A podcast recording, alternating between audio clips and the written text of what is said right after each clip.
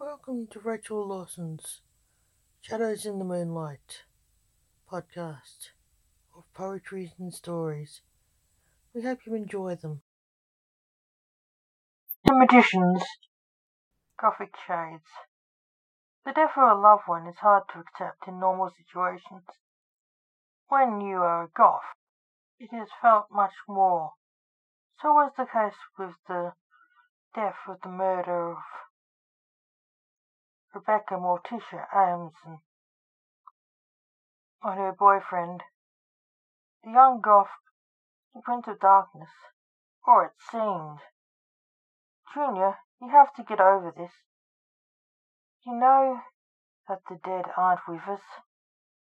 They are in the afterlife, said his father, trying to help his son. To get over Morticia's death? No, I see her, said the unfortunate Goth.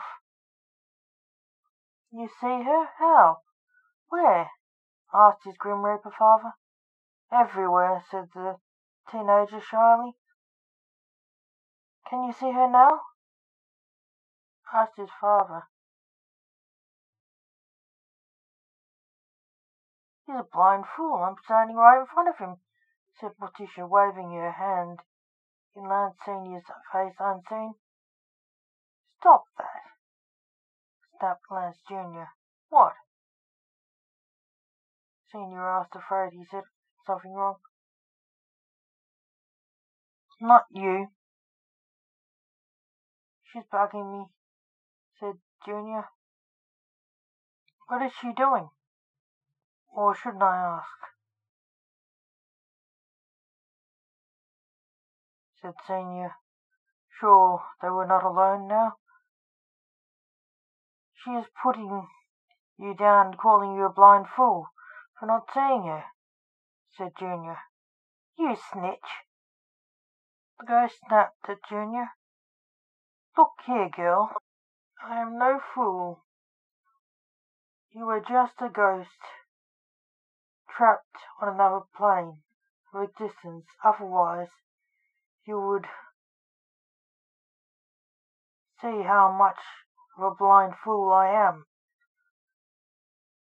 as I take you to the other side, snarled Senior bitterly. His venom scared her.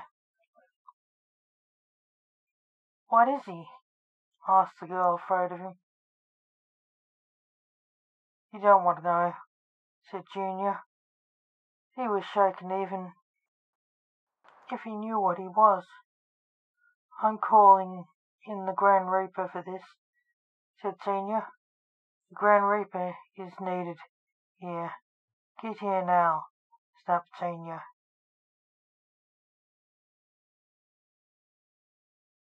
To the relief of Morticia, it wasn't a Grim Reaper who appeared as she expected. It was Junior's superhero granddad. Her dad's Bren Blake. What do you want, boy? I was on stage, grumbled the stage magician Blake. Stage magician's outfit. You have an illegal haunting, said Senior shortly. Great. Just what I need. Has it claimed your seat again?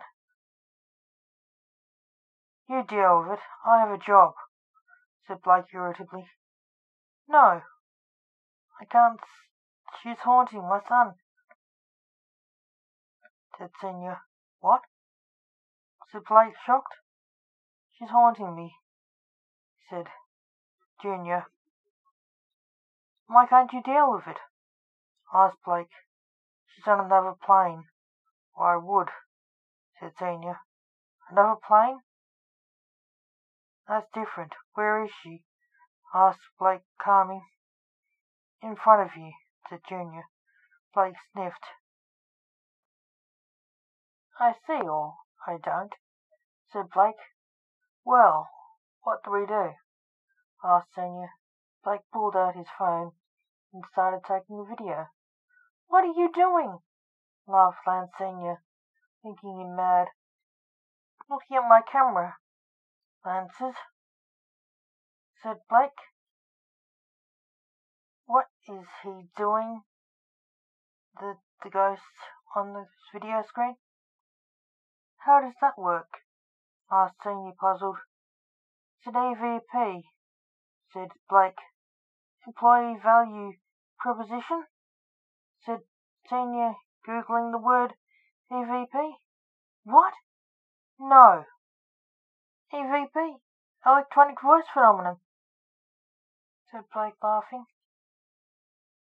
I've heard of that, said the ghost. How did you know it would record the ghost? asked Senior. I saw a ghost on TV. He ghost wrote a book. He was prompting the person who was posing as the author, said Blake. What happened to him? asked Junior.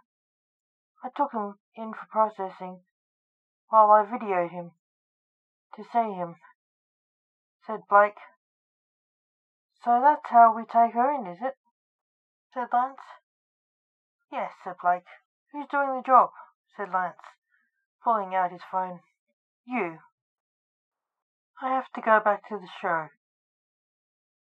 Soon, or Max will kill me when he sees me, said Blake, of his partner in the magic act. Senior's flesh melted away, and a black monk's robe materialized on his skeleton, still holding his phone. It still freaks me out when he does that, said Junior. Come with me, girl, said Senior. Blake went back to his theatre,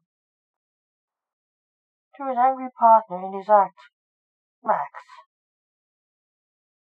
Thank you for listening to Rachel Lawson's Shadows in the Moonlight podcast of poetry and short stories by the author.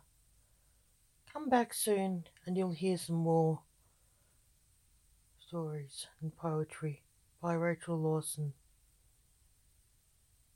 Thank you for listening.